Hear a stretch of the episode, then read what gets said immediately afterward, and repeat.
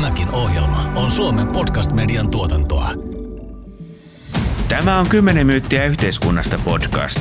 Ohjelman juontavat Maailmanpankissa työskennellyt Helsingin kaupunginvaltuutettu Jenni Pajunen sekä kansanedustaja kansantaloustieteen tohtori Juhana Vartiainen.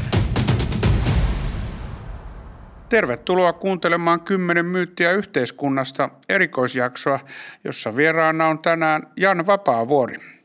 Selvyyden vuoksi kerrottakoon, että tämä jakso on äänitetty viime viikolla ennen kuin pormestarivaalikuvio meni uusiksi. Mutta ennen kuin mennään kuuntelemaan Jannen haastattelua, haluan nyt kertoa teille asiasta, jota olen puntaroinut tarkoin. Olen päättänyt, että lähden mukaan pormestarivaaliehdokkaaksi, jos kokoomuksen Helsingin piiri minut sellaiseksi asettaa. Minä uskon, että niillä ajatuksilla, joita minä ajan, on laajasti kantavuutta Suomessa ja Helsingissä. Talouskasvu on nykyään kaupunkien kasvua ja Helsingin pärjääminen ja kehitys on ihan keskeinen menestystekijä koko Suomelle. Helsinki on kehittynyt viime vuosina ja vuosikymmeninä hienosti, mutta aikamoisia uhkia on myös edessä. Me eletään keskellä epidemiaa vieläkin ja tämä sote-uudistus saattaa monella tapaa heikentää myös Helsingin tilannetta. Nyt tarvitaan todella kaupunkihenkeä ja hyvää talous- ja johtamisosaamista. Ja sitä minä olen nyt valmis tarjoamaan, jos kokoomuksen piiri ja Helsingin äänestäjät suovat. Kymmenen myyttiä yhteiskunnasta podcast. Jenni Pajunen ja Juhana Vartiainen. Janne, onko Helsinki maailman toimivin kaupunki vai ei? Se on enemmän asenne ja mindsetti ja ajattelutapa kuin joku fysikaalinen totuus se on asia, jota on vaikea määritellä, jolle ei ole olemassa kriteeristöä, mutta joka itsessään kertoo aika paljon sitä, mitä haetaan. Sen hienous on myös siinä, että se on strateginen visio, joka itse kunkin pitää oivaltaa ja lukea sieltä rivien välistä. Se on ajattelutapa siitä, että toimiva, ennakoitava, luotettava – paikka on, on sellainen, miksi Helsinki pyrkii ja pyrkii olemaan siinä maailmanluokkaa. Eli, eli esitit kysymyksen, johon ei voi vastata, mutta vastaa silti, että totta kai on. Ainakin omassa kokoluokassaan. En uskalla väittää, että oltaisiin maailman toimivin kaupunki. Varmasti niin kun on näin, että mitä isommasta kaupungista on kyse, sitä enemmän tulee sen tyyppistä ja ominaisuuksia, jotka vaikeuttaa sen toimivuutta. Mutta siinä kokoluokassa, missä Helsinki pyörii, niin kyllä mä uskon, että me ollaan maailman toimivin. Joo, sanoisin, että, että se on tosi hieno tavoite ja meillä on ollut hirveän hyvä kaupunkistrategia tällä kaudella, mutta sitten se on ollut myös ehkä vähän tuollain niin kuin kadulla sitten, kun siitä käy asukkaiden kanssa keskustelua, niin sitten välillä sille myös vähän hörähdellään, että okei, että halutaan olla maailman toimivin kaupunki ja kadut on revitty auki ja neuvolaan voi olla vaikea päästä ja terveyskeskusjonot on pidentynyt ja näin. Kaikille hyville asioille aina vähän hörähdellään ja tota, se on elämän suojella ja näin pitää ollakin. Ja, ja samaa mieltä voi olla tai eri mieltä ja mutta jo se, että se herättää keskustelua, se herättää fiiliksiä, se herättää intohimoja, on osoitus siitä, että kaupungin strategia on onnistunut. En ole käynyt läpi kaikkia maailman, kaikkien kaupunkien strategioita, mutta uskallan väittää, että maailmassa ei varmasti ole montaa strategiaa, ei kaupungilla, ei valtiolla, joka on kuitenkin niin hyvä ymmärretty ja omaksuttu, joka jopa niin kuin osa tavallista kansalaista tietävät. Sano yksikin kaupunki tai valtio tässä maailmassa, jossa niin ihmiset tietää, että mikä on, on se strategian otsikko, mihin pyritään. Singapore City in the Garden. Ehkä, voi olla jo. Singapore muuten saattaa olla hyvä kilpailija siitä, että jos mietitään, että mikä on maailman toimivin kaupunki. Mutta mun pointti on se, että se missä me ollaan onnistuttu on se, että me ollaan onnistuttu tiivistämään strategia yhteen lauseeseen, joka herättää fiiliksiä, jonka pystyy brändäämään, jonka ihmiset mieltää eri tavoin ja, ja aika iso osa väestöä jopa niin kuin tunnistaa sen. Ja jos otetaan pikkasen pienempi kohdeyleisö, että ei oteta koko kansakuntaa tai koko kaupunkia, niin vaikkapa meidän henkilökunta, 37 000 työntekijää, niin, niin jos 37 000 työntekijää saadaan ymmärtämään tai tietämään, että mikä on kaupungin strategian otsikko, niin silloin on voitettu jo tosi paljon. Mua yleisesti Suomessa ällöttää tämä, että me ollaan sitä mieltä, että meillä on maailman paras terveydenhoito ja koulu ja sosiaaliturva ja loppujen lopuksi Suomi ei nyt ole sillä tavalla parempi maa kuin vaikka muut Pohjoismaat. Aika, aika monessa asiassa me ollaan jälkijunassa ja heikompia. Mutta tämä kaup- toimivan, toimivin kaupunki miellyttää muakin siksi, että se iskee ihan eri suuntaan kuin tämmöinen suomalainen vanha kaupunkivastaisuus ja maaseudun palvonta ja sillä tavalla se on musta ihan loistava muistutus siitä tosiasiasta, että kyllä nykyaikainen kehitys ja kasvu on nimenomaan kaupunkien kehitystä ja kasvua ja mä, niin kuin tällainen, mä olen asunut elämässäni suurissa kaupungeissa. Helsinki on niistä pienin. Että mun näkökulmassa tämä on vähän pikkukaupunki, kun mä oon asunut Lontoossa, Pariisissa ja Tukholmassa, mutta tämä iskulause on erinomainen. Mutta mun on pakko olla Johanna sunkaan siitä eri mieltä, että onhan sitten Suomi ja myös Helsinki on sijoittunut erilaisissa kansainvälisissä vertailuissa niin kuin perinteisesti kauhean hyvin. Että sitten jos katsotaan niin kuin tyylikilpailukykyä ja onnellisuusmittauksia. Ja... Jos me aloitan Johanna tästä sun viimeistä kommentista, niin mä oon samaa mieltä, että joskus Jenkeissä aina kysytään, että what's your biggest problem, jotain tämän tyyppistä, niin mulla on tapana sanoa, että we are missing one million people, että, että me ollaan vähän pieni kuitenkin kansainväliseen sarjaan. Okei, siinä on myös hyvät etunsa, mutta ehkä vielä tästä strategiasta, niin neljä vuotta sitten, kun ruvettiin tekemään, niin, niin tietenkin ajattelutapa, että pitää olla jotain, että maailman paras jotakin, siitä lähti liikkeelle. Ja sitten ajateltiin näin, että tämä voisi brändätä tietenkin aikaan sopivalla tavalla – ja, ja meidän mielenlaatu sopivalla tavalla, että me halutaan olla niin kuin maailman ilmastomyönteisin tai vihrein kaupunki. Mutta jos ollaan rehellisiä, niin Köpis veisen, se on niin kuin, ne on brändännyt sitten. Seuraava ajatus, joka mulle tuli mieleen, että no sitten Smart City, että smartest city in the world, niin Singapore oli vienyt sen jo. Että ei, niin kuin se oli myyty, niin oli pakko keksiä jotain sellaista, jota kukaan aikaisemmin ei ollut keksinyt. Ja se on niin yksi hienous, että, että yleensä kaikissa strategioissa käytetään termejä, sanoja ja muita, jotka, on jo aika kuluneita, jotka käyttää joka paikassa. Toinen pointti on se, että Moskova tämä on relevantti. Tämä on relevantti asia, että kaupunki on toimiva, miten se määritelläänkään kansalaisen, vierailijan, turistin, yrityksen, investorin, kenen tahansa tulokulmasta. Että siinä tavoitetaan jotakin sellaista, jolla on aidosti merkitystä. Ja sitten se on sen kaltainen asia, että oletko melkein missä tahansa täällä kaupungilla töissä, niin sä voisin omaan työhössä miettiä, että mitä asioita voisin tehdä, jotta edistäisin tätä visiota ja tätä strategiaa. Maailman hieno strategia ainakin maailman hieno kaupunkistrategia. Joo, tota, sitten jos siirrytään strategiasta tällainen niin kuin, ää, käytännön tasolle, niin mitä sä Janne koet, mikä on tällä kaudella niin kuin onnistunut ja mikä on epäonnistunut, jos ollaan ihan rehellisiä?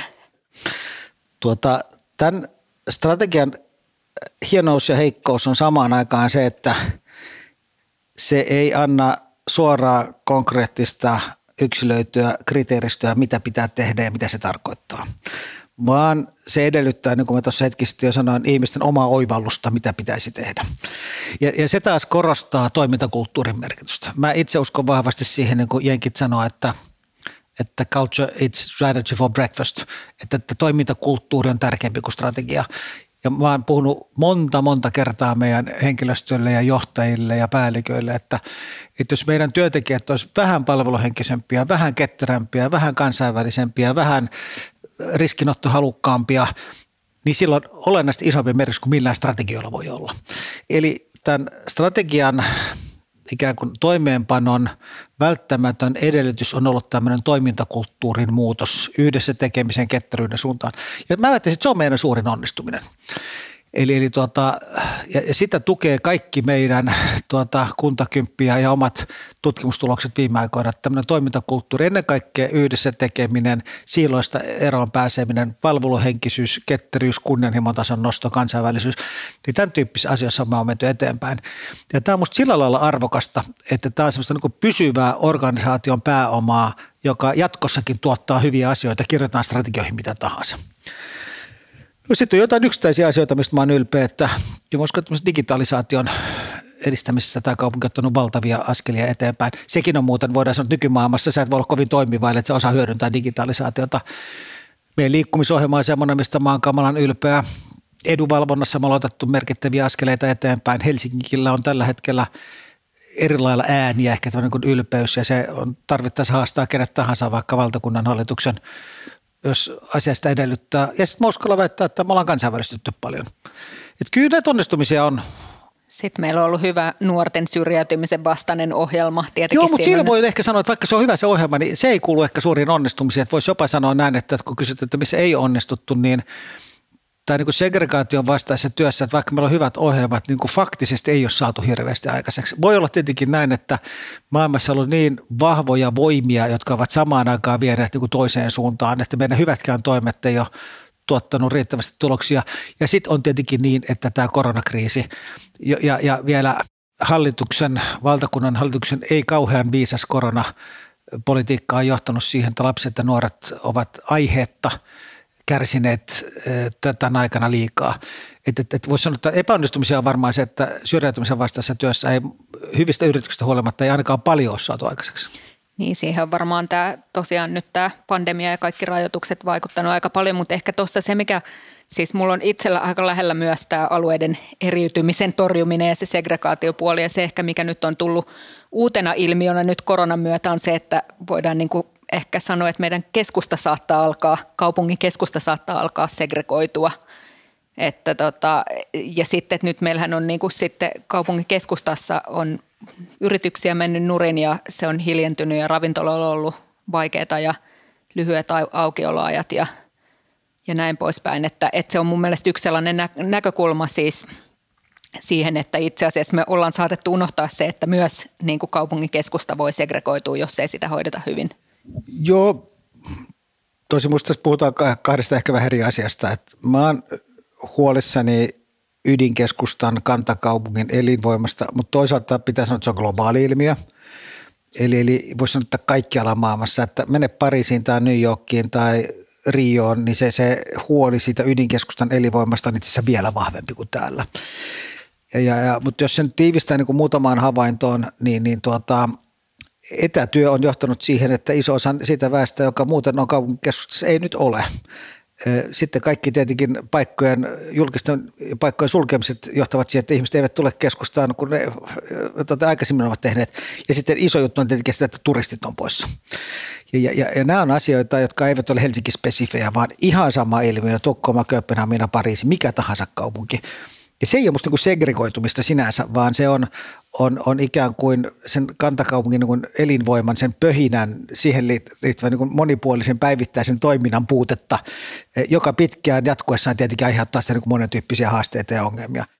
Mutta nuo pandemiaefektit on kuitenkin todennäköisesti onneksi tilapäisiä. Että kai me oltaisiin silloin huolestuneita, jos me nähtäisiin, että kiinteistöjen hinnat ja liikekiinteistöjen hinnat alenee keskustassa. Mä en tiedä, ei tokkopa Helsingissä sellaista on kuitenkaan havaittu, että rahahan puhuu aika hyvin näissä. Miten, mikä siinä on tilanne? Niin mä sanoisin näin, että me eletään niin poikkeuksista aikaa, ettei ole semmoista, ei ole markkinaa, ei ole evidenssiä suuntaan eikä toiseen. Että me nähdään se vasta vuoden, kahden, kolmen säteellä. Mä uskon, että, että se on tilapäistä, mutta mä uskon myös siihen, että, että ei se palautuminen kertaheitolla tapahdu. Ja, ja esimerkiksi etätöihin siirtyminen ei ole tilapäistä, että, että varmasti tullaan tämän kriisin jälkeen näkemään, että merkittävästi isompi osa ajasta niillä ihmisille, joilla on mahdollisuutta, niin ollaan etätöissä, joka taas tarkoittaa sitä, että tämän tyyppiselle toimitilalle on vähemmän tarvetta ydinkeskustassa ja, ja tulee varmaan pitkä siirtymä ja semmoinen katkos siitä, että, että täällä on tyhjää tilaa ja sitten se jollain lailla, markkinathan se kyllä korjaa, mutta se voi kestää jonkun aikaa. Samoin se, että turismi palaa, niin, niin palaa varmasti, mutta kuinka monta vuotta menee, että se palaa täysin. Ja varsinkin Helsingissä, jossa työperäisen turismin merkitys on ollut niin suurta, että, että meidän niin vahvuus on ollut se, että puolet meidän kansainvälisistä vierailijoista on täällä työn merkeissä, kongresseissa tai jostain, jostain niin kuin muusta syystä. Ja tämä on semmoinen, mihin taas voi, voi tapahtua isompi disruptio tällä puolella kuin sitten niin kuin lomamatkailun tulokulmasta. Voihan siellä tulla myös semmoinen palautumisreaktio, että sitten ihmiset haluaa nimenomaan matkustaa, mutta se on kai aika kiistattomasti nähty ja kerrotaan Financial Timesissa, että yritykset vähentää pysyvästi liiketilojaan. Kyllä, ja, mutta, ja matkustamista. Ja, ja, ja matkustamista, mutta kaupungin keskustathan kyllä varmaan täyttyy, että markkinat löytyy ja näillä Nämä on kuitenkin aika vahvoja näkemyksiä, joita tulee kaupunkitaloustieteestä, jotka sanoo, että se läheisyys tuo hyvinvointia ja arvonlisää. Että mä en usko, että se häviää, mutta ne muodot muuttuu ja tehostuu. 10 myyttiä yhteiskunnasta podcast. Jakso 24. Helsinki ei ole vielä maailman toimivin kaupunki. nyt pitää niin kuin sitten keksiä uuden tyyppisiä tapoja luoda sitä pöhinää ja siitä mun mielestä yksi tämän kauden onnistuminen on ollut se Senaatintori kesäterassi esimerkiksi, mikä oli fantastinen tavalla, että vaikeissa oloissa saatiin luotua niin kuin kaupunkilaisille tosi viihtyisä, kiva niin kuin uusi olohuone tuohon noin, niin sehän, sehän oli ja tietenkin nyt vaikka tämä Etelä-Sataman vapauttaminen satamaliikenteeltä niin mahdollistaa sitten ihan, ihan uuden tyyppisten niin kuin tällaisten ää, asukkaita houkuttelevien juttujen kehittämisen sinne. Pari huomiota ensin vielä tuon edellisen keskustelun, niin, niin mä olen sillä lailla optimisti, että, että vaikka mä sanon, että kestää aikaansa ennen kuin keskustaa elävyys palaa, niin on kaikki syy olettaa, että Helsinki ja eräät muut pohjoismaiset kaupungit on voittajien joukossa lähitulevaisuudessa. Et kun ihmiset miettii, että minne ylipäänsä matkustaa, minne ylipäänsä investoi, minne ylipäänsä lähtee kongressiin, niin sellaiset paikat, jotka on pärjännyt hyvin tässä koronavastaisessa taistelussa, jotka on turvallisia, puhtaita hyvin organisoituja, on, on todennäköisesti voittajia. Sen takia meillä on siinä iso mahdollisuus. Ja sitten toinen huomio on se, että kaupunkikehittämisen prioriteettiksi tulee ydinkeskusta kaikkialla maailmassa tämän jälkeen. Että et meilläkin on, on aika paljon mietitty, eikö niin on rakennettu viime vaalikaudella tai tällä vaalikaudella triplaa ja Kalasatamaa ja Pasilaa ja triplaa ja Redia ja muita. Hyvä niin, mutta että se ydinkeskustan elävyys on, on niin tärkeää minkä tahansa kaupungin tulokulmassa. Se pitää aina kuitenkin keksiä vähän uudelleen, että se tulee olemaan tulevan vaalikauden ja ehkä sitäkin seuraavan vaalikauden niin kuin keskiössä ihan ilman muuta. Ja sitten kuitenkin samaan aikaan sit meidän pitää pystyä pitämään myös niistä meidän lähiöistä huolta, Totta ihan kai. niin kuin ollaan niin kuin pyritty pitämään viimeiset vuosikymmenet.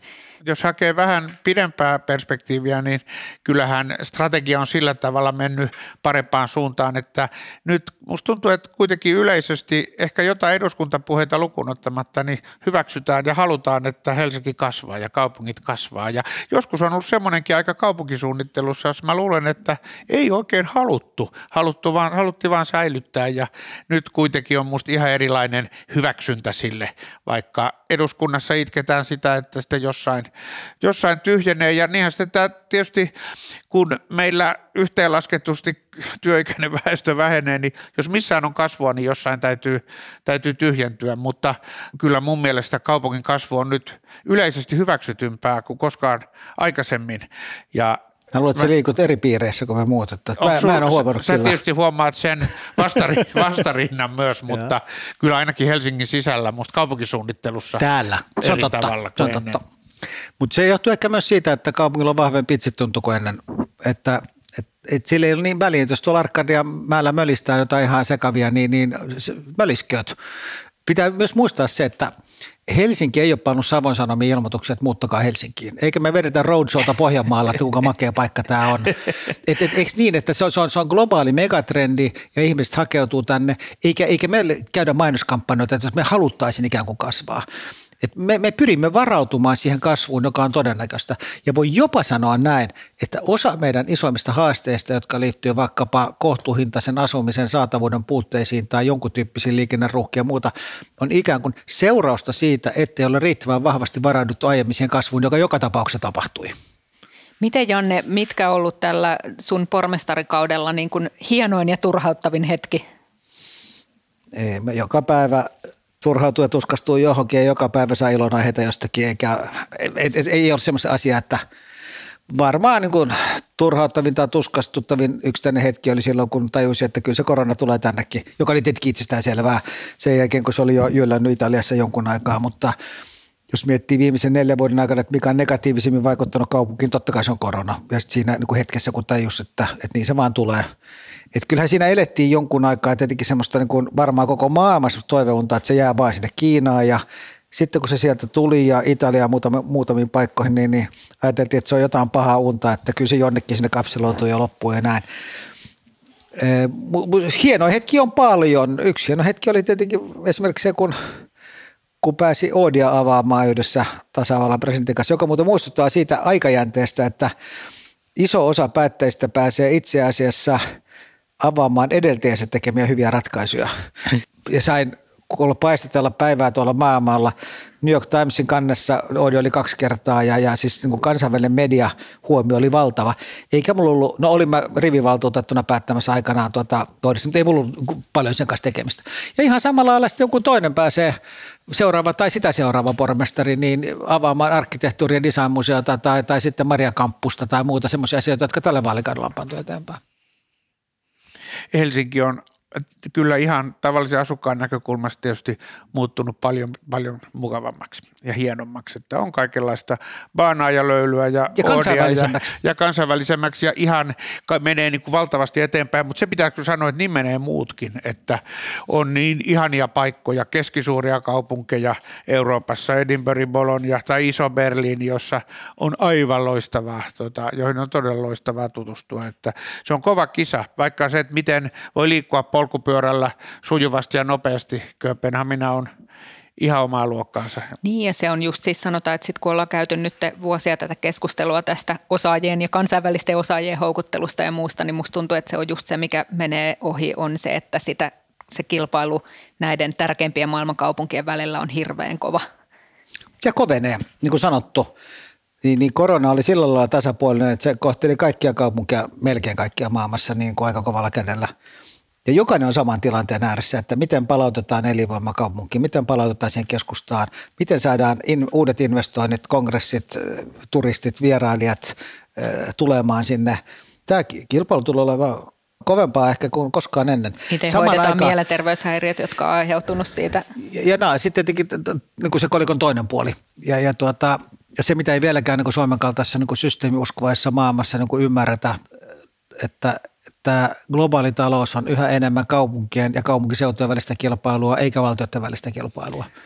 Ja se näkyy sel- selvästi vaikka Iso-Britannian Brexitissä. Lontoohan oli ihan eri mieltä. Kuin, Juuri näin. Ja silti tässä, tässä kävi näin. Mutta miten sä näet, Janne, suurimpina uhkina Helsingille? Tämähän on kuitenkin kehittynyt hienosti. Onko se näitä sisäisiä kuitenkin poliittisia virheitä, joita Helsingissä saatetaan tehdä tai valtakunnassa, jotka tätä salpaa tai estääkö meidän Helsingin loistavaa menestystä mikään?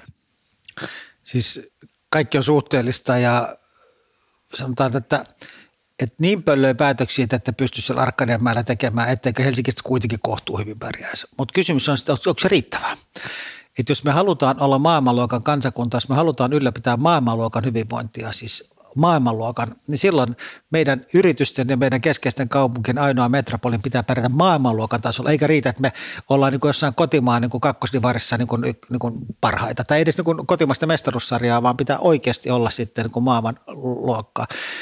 Ja, ja, ja, ja tämä on se, jota ei niin kuin meillä aina ymmärretä, että, että on semmoinen, että kyllä se siellä Helsingissä pärjätään, no niin pärjätäänkin, mutta että ellei me pärjätä riittävän hyvin, niin, niin koko Suomi kärsii siinä sitten.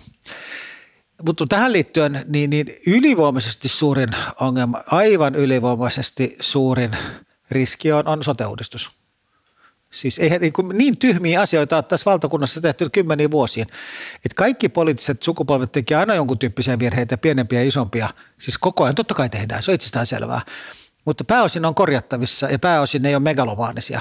Mutta tämmöinen sote-uudistus, niin, niin se tulee olla todella turbiollinen niin kaupungin kannalta. Ja, se, ja kun se ei ole sellainen asia, että, että ensi vaalikaudella joku toinen hallitus että sanoo, että ei tehdäkään, ei pannakaan kolmatta hallintoporrasta, vaan kyllä sen kanssa aika pitkään eletään. Ja siinä on monta ulottuvuutta, mä voisin puhua tästä vaikka viikon, mutta tuota, Jenni, kun sä oot parikin kertaa ottanut esille jotain syrjäytymisen segregaation, niin suomalaisen kuntamallin hienous tällä hetkellä on ollut se, että meillä on samoissa käsissä sote, koulutus, nuorisotyö, kaavoitus, asuntopolitiikka, kotouttamisasiat. Ja, ja, ja niin yhä vaikeutuvassa, polarisoituvassa maailmassa tämä segregaation vastainen työ on näiden koordinoitua yhteensovittamista rohjuuritasolla. Ja nyt se pilkotaan kahteen osaan, että se sote pannaan johonkin toiseen niin organisaatioon. Se tulee olemaan vaikeuttaa olennaisesti tätä kaikkein kimurainta ja kiperintä viheliäisintä ongelmaa, eli segregaation vastaista työtä, jota meillä on. Sen lisäksi on tietenkin niin valtava sammonryöstö, jossa siirretään siis piekkaudella ja vääryllä niin valtava määrä fyrkkaa uudelta maalta muuhun tavalla, joka on niin pysyvää. Onko siinä kuitenkin se paradoksi, että jos hallitus myös suunnittelee tätä maakuntaveroa, niin se kai tarkoittaa sitä, että Helsingille jotenkin palautuisi autonomia sitten kerättäisiin taas omat verot. Taloudellista tulokulmasta, niin, niin siinä voi olla hyvätkin puolensa.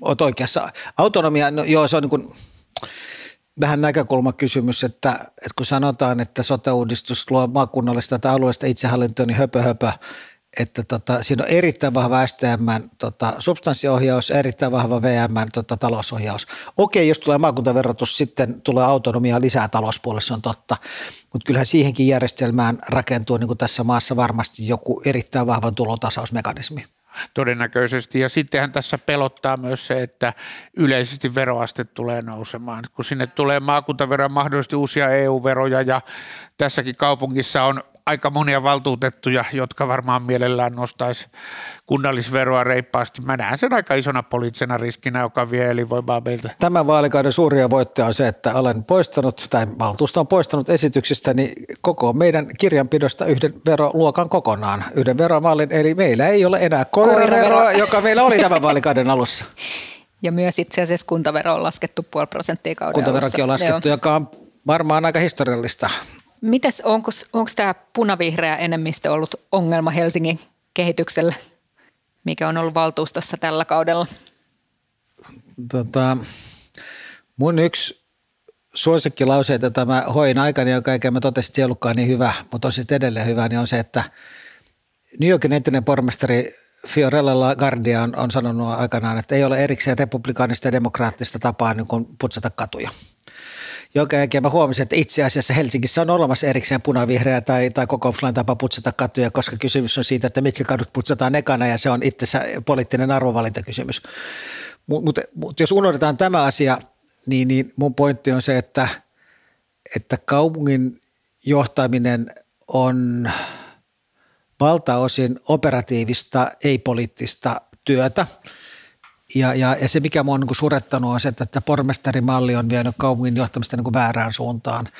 Että se, se politisoi tai uhkaa politisoida iso määrä sellaisia asioita, jotka eivät lähtökohtaisesti ole poliittisia.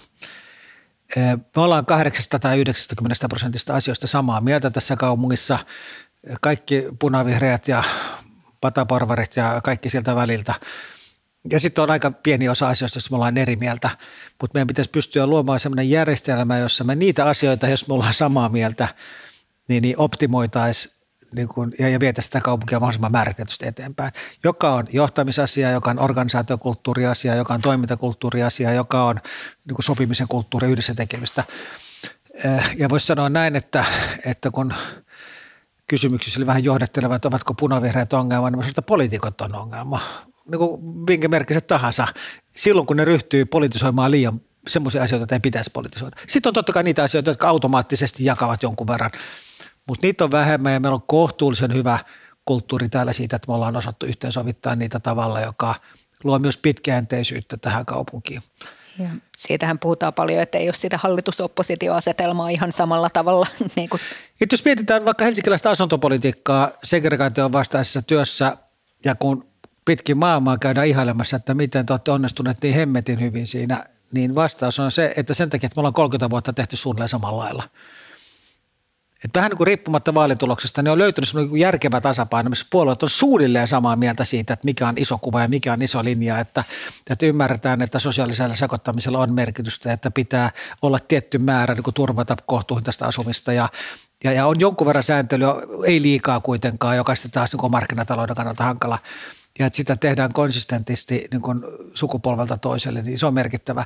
Eli voisi jopa, voisi jopa sanoa näin, että, että osa meidän onnistumisia on siitä, että olemme olleet, osanneet olla epäpoliittisia monissa asioissa ja vaan niin kuin tehneet pragmaattisesti oikeita ratkaisuja. Ja tietty siis koulujen rooli siinä segregaatiotorjumisessa, että on hyvät koulut ympäri kaupunkia laitetaan lisä, lisäpanoksia sitten kouluille, joilla on isommat haasteet kuin muilla. Niin, tämmöinen niin positiivinen diskriminaation periaate. Ja totta kai sitten niin yksityiskohdista on kautta vuosina oltu vähän eri mieltä, mutta se iso linja on ollut sama ja se on, se on meidän suurimpia vahvuuksia.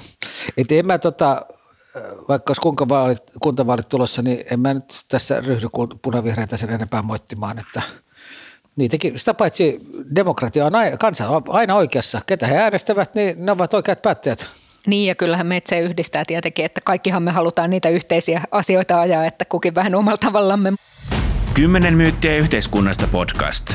Vieraana tänään Helsingin pormestari Jan Vapaavuori. Janne, miksi sä oikeasti lähdet tästä pormestarihommasta? Kun on vain yksi elämää, pitää sen aikana, tai ei pidä tietenkään. on, on, on todella hienoa, että on ihmisiä, jotka voi niin omistaa koko elämänsä jollekin asialle. Ja semmoisia ihmisiä on paljon ja, ja varmaan ne, jotka ihmiskunta on eniten vienyt eteenpäin, on juuri sen kaltaisia. Mutta mä oon ehkä tämmöisenä levottomana uteliaana luonteena ajatellut, että, että jos elämässä olisi mahdollisuus tehdä erityyppisiä asioita, ja, niin, niin, niin ehkä sitten kannattaa yrittää tehdä. Et mä oon aika ison osan aikuiselämästäni niin sitten kuitenkin käyttänyt tämmöiseen niin pidennetyn kansalaisvelvollisuuden suorittamiseen sekä valtion että kunnanhallinnossa, joka on ollut valtavan parkitsevaa ja, ja, ja hienoa ja näin, mutta tota, ehkä seuraavaksi jotain muuta. Enkä mä tiedä. Voihan se olla, että, että mä keksin mitään fiksua ja Taas tämä, mä sanon ääneen viestin, mikä tulee katugallupista, mutta onko tämä presidenttipeliä? Niin, siis koska niin asioista voi olla eri mieltä, mutta sitten, että, että ruvetaan niin kyseenalaista ihmisten motiiveja, niin, niin, niin tota, se on aina, aina tylsää. Että, tota, mä en ole urallani pelannut mitään. Yritän aina tehdä se, mitä milloinkin on ollut edessä, niin mahdollisimman hyvin ja sitten katsoa, mihin se johtaa. Ja, ja tota, ei ole minkäänlaista pyrkyä mihinkään poliittisiin tehtäviin.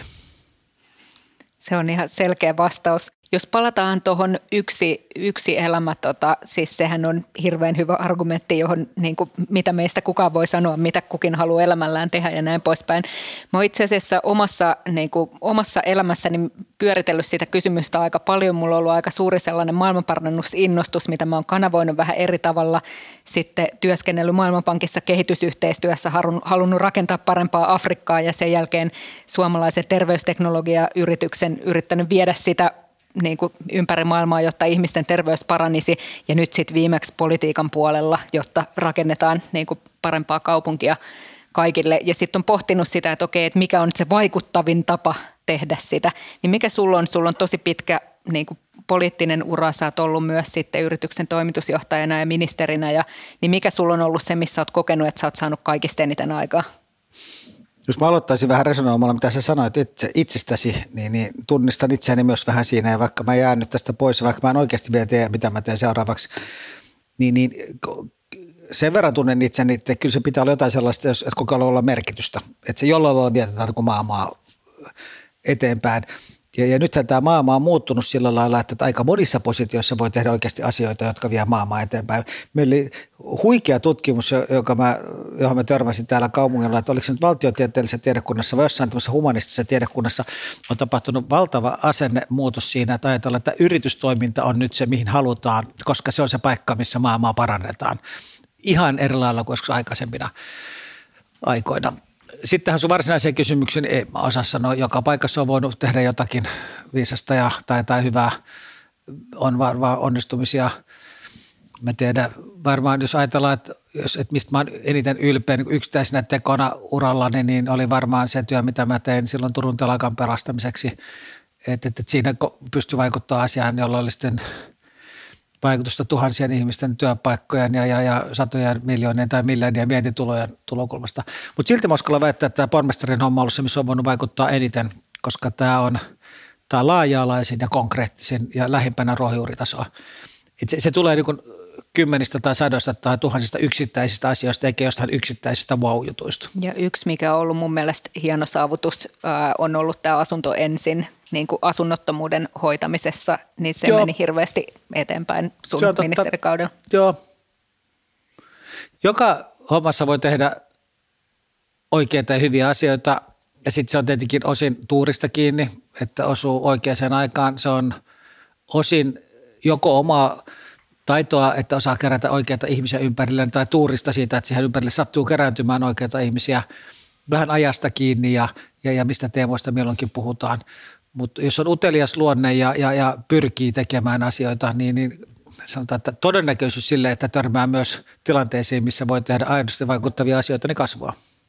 Niin, no mä ajattelin tuosta teitä kuunnellessa, että maailma yllättää, että meillä, meillä on nyt tämmöinen epidemia, mutta myös se, miten politiikan asetelmat on muuttunut Euroopan maissa ja rikkaissa maissa, niin se yllättää ja silloin kun kommunismi loppui, niin oli varmasti aika erilainen tulevaisuuden kuva ja Euroopan unioni kehittyy nopeasti, että utelialle ihmiselle niin maailma on kyllä äärettömän kiinnostava paikka. Vaikka mä olen itse vanhastaan ajatellut itseäni enemmän niin kuin oppineena ja tutkijana, mutta nythän on hyvin jännittävää yrittää eduskunnassa vaikuttaa johonkin ja ainakin edes torjua kaikkein tyhmimpiä asioita, niin kuin Janne aikaisemmin sanoi. Tästä tulee, kun mieleen, pitäisi aina ymmärtää myös se iso kuva, että tuota, jos miettii, että vaikkapa mikä on eniten muuttanut Helsinkiä viimeisen 30 vuoden aikana, niin todennäköisesti Suomen EU-jäsenyys. Tai sitten, että miksi me olemme pärjänneet niin hyvin koronan vastaisessa taistelussa. Ei se johdu siitä, että meillä olisi hieno pormestari Helsingissä tai hieno pääministeri, vaan se johtuu siitä, että tämä maa, jossa ihmiset lähtökohtaisesti kunnioittavat ja tottelevat sääntöjä. Tämä on, on, on maa, jossa ei ole vakavaa segregaatiota, koska se on kuitenkin se on ahtaiden paikkojen, eikö niin slummien, gettojen, huonojen asuinalueiden tauti korostetusti korona. Ja eräitä muita. Ja sitten se on myös jopa tämän tyyppisiä ulottuvuuksia, kun me ihan maailman sosiaalisempia olla ja niin halailemassa koko ajan toiseen niin kuin jossain muualla maailmassa. Ja, ja tämän tyyppiset niin kuin, meidän niin kuin perustavaa laatua olevat vahvuudet ja ominaisuudet on ne, jotka oikeasti ovat ratkaisseet, että me ollaan pärjätty niin hyvin, eikä se, että meillä sattuisi olla niin poikkeuksia hyviä päättäjiä juuri nyt. Ja kaikki kunnia heillekin, siis valtakunnan hallitus on, on isossa kuvassa hoitanut tätä hyvin, en mä sitä tarkoita. Olkoon on aika paljon möhlinnytkin siinä matkalla, mutta että se on toinen tarina. Mä ajattelen, kun Suomen kannalta näin, että se suuri ajattelun muutos, jotta me pärjätään – tällä vuosisadalla on, että meidän täytyy kilpailla nuorista liikkuvista ikäluokista.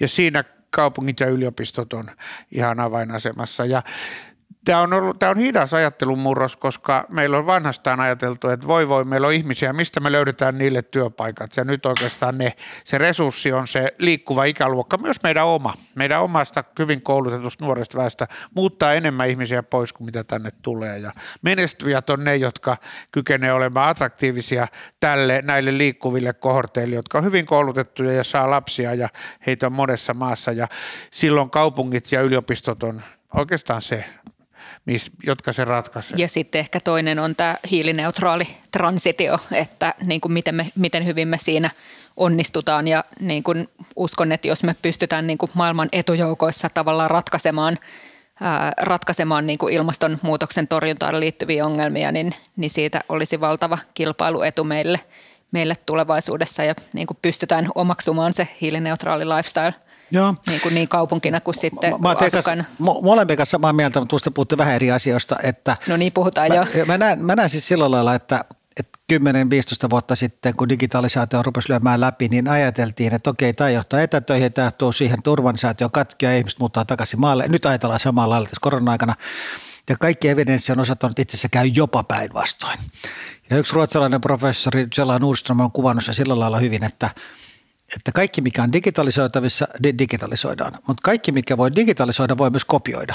Ja se mitä ei voi kopioida, on, on, on ihmisten välinen luovien eri kulttuureista, eri taustasta tulevien ihmisten välinen vuorovaikutus. Ja, ja se on elimellisesti tai määritelmällisesti kaupunki, jossa tällaista sattuu ja tapahtuu. Sekä suunniteltuja että suunnittelemattomia. Ja on paljon merkkejä siitä, että itse asiassa se, se niin lisäarvo – niin, niin tämmöisessä digitalisoituvassa maailmassa niin keskittyy vielä vahvemmin niin kuin kaupunkeihin ja kohtaamisiin kuin, kuin sitä ennen. Ja, ja tähän liittyen niin, niin tuota, eräs keskeinen suomalainen vaikuttaja, jonka nimiä tätä ajanpuutteen mainitsematta, niin tuossa yksi päivä mulla jopa totesi näin, että, että kaikki ne, jotka on nyt ylpeitä siitä, että, että tykkää, että onpas tosi kiva tehdä etätöitä, niin kannattaisi olla huolissaan, koska mitä suuremmalla todennäköisyydellä pystyy tekemään etätöitä, sitä suuremmalla todennäköisyydellä robotti voi korvata sinut. Ja, ja, ja se ei ole tätä oikeasti kannattaa niin miettiä, että ei kannata ihan liikaa innostua siitä etätyöstä. Luovat alat on niin kuin eri asia, mutta mut muuten. Ja sitten toinen asia on, että, että, tämä on niin kuin, että musta että urbanisaatio ei tule katkeamaan, päinvastoin se merkitys kasvaa. Mutta sitten, että mitkä urbaanit paikat pärjää suhteessa toisiinsa, niin sitten juuri tämä Jenni, jonka saatat esille, että kuka pystyy, ketkä pystyy rakentamaan sen niin kuin kestävästi, turvallisesti, terveellisesti, kestävästi, resilientisti, ne, ne pärjää sitten vielä erikseen siinä kisassa. Jos pidit tästä jaksosta, niin reittaa meidät Apple Podcasteissa ja seuraa meitä Spotifyssa. Kymmenen myyttiä yhteiskunnasta podcast. Jenni Pajunen ja Juhana Vartiainen. Tämän ohjelman tuotti Suomen Podcast Media. Löydät lisää podcasteja osoitteesta podcastmedia.fi.